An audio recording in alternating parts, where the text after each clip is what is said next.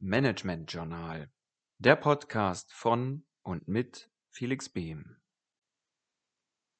Heute geht es um die Frage, wie wir bereits in der Akquise auf Wünsche und Bedürfnisse der Bewerber eingehen können.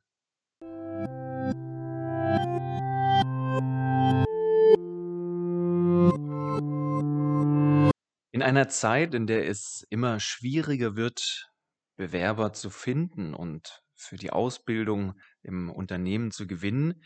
Ja, in dieser Zeit macht man sich auch Gedanken über die Frage, welche etwas anderen, außergewöhnlichen Akquisemöglichkeiten gibt es denn eigentlich noch? Zwei davon möchte ich Ihnen jetzt vorstellen. Zum einen ist das der Ausbildungsbotschafter beziehungsweise die Ausbildungsbotschafterin.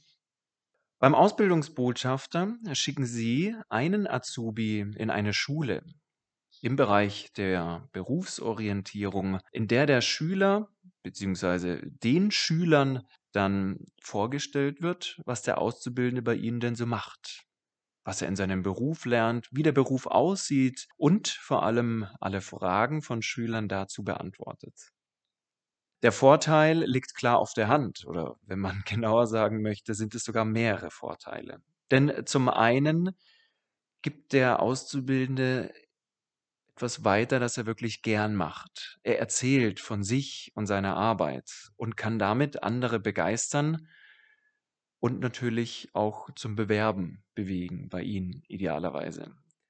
Zum anderen hat es einen ganz praktischen Grund, jemand in eine Schule zu schicken, der ungefähr im gleichen Alter ist wie die Schüler, denn hier werden die Schüler viel offener auf diesen Azubi zugehen und Fragen stellen. Wann fangt ihr denn so zu arbeiten an? Was macht ihr denn den ganzen Tag? Welche Möglichkeiten habe ich, mich weiterzuentwickeln? Fragen, auf die der Azubi sicher eine Antwort weiß und, wie man so schön sagt, authentisch antworten kann. Eine weitere Möglichkeit, die etwas außergewöhnlich in der Akquise ist, das sind Lehrerpraktika. Ja, tatsächlich gibt es nicht nur die Möglichkeit, Schüler im Unternehmen einmal in einem Praktikum für mehrere Tage zu beschäftigen, sondern vielleicht auch Lehrer. So können Sie beispielsweise an mehreren Schulen einmal anfragen, ob nicht die Lehrer Interesse hätten, bei Ihnen im Unternehmen mal einen halben, vielleicht auch einen ganzen Tag reinzuschnuppern. Mal zu schauen, was denn so passiert bei Ihnen. Mal zu fühlen, wie sich denn dieser oder jener Beruf so entwickelt hat.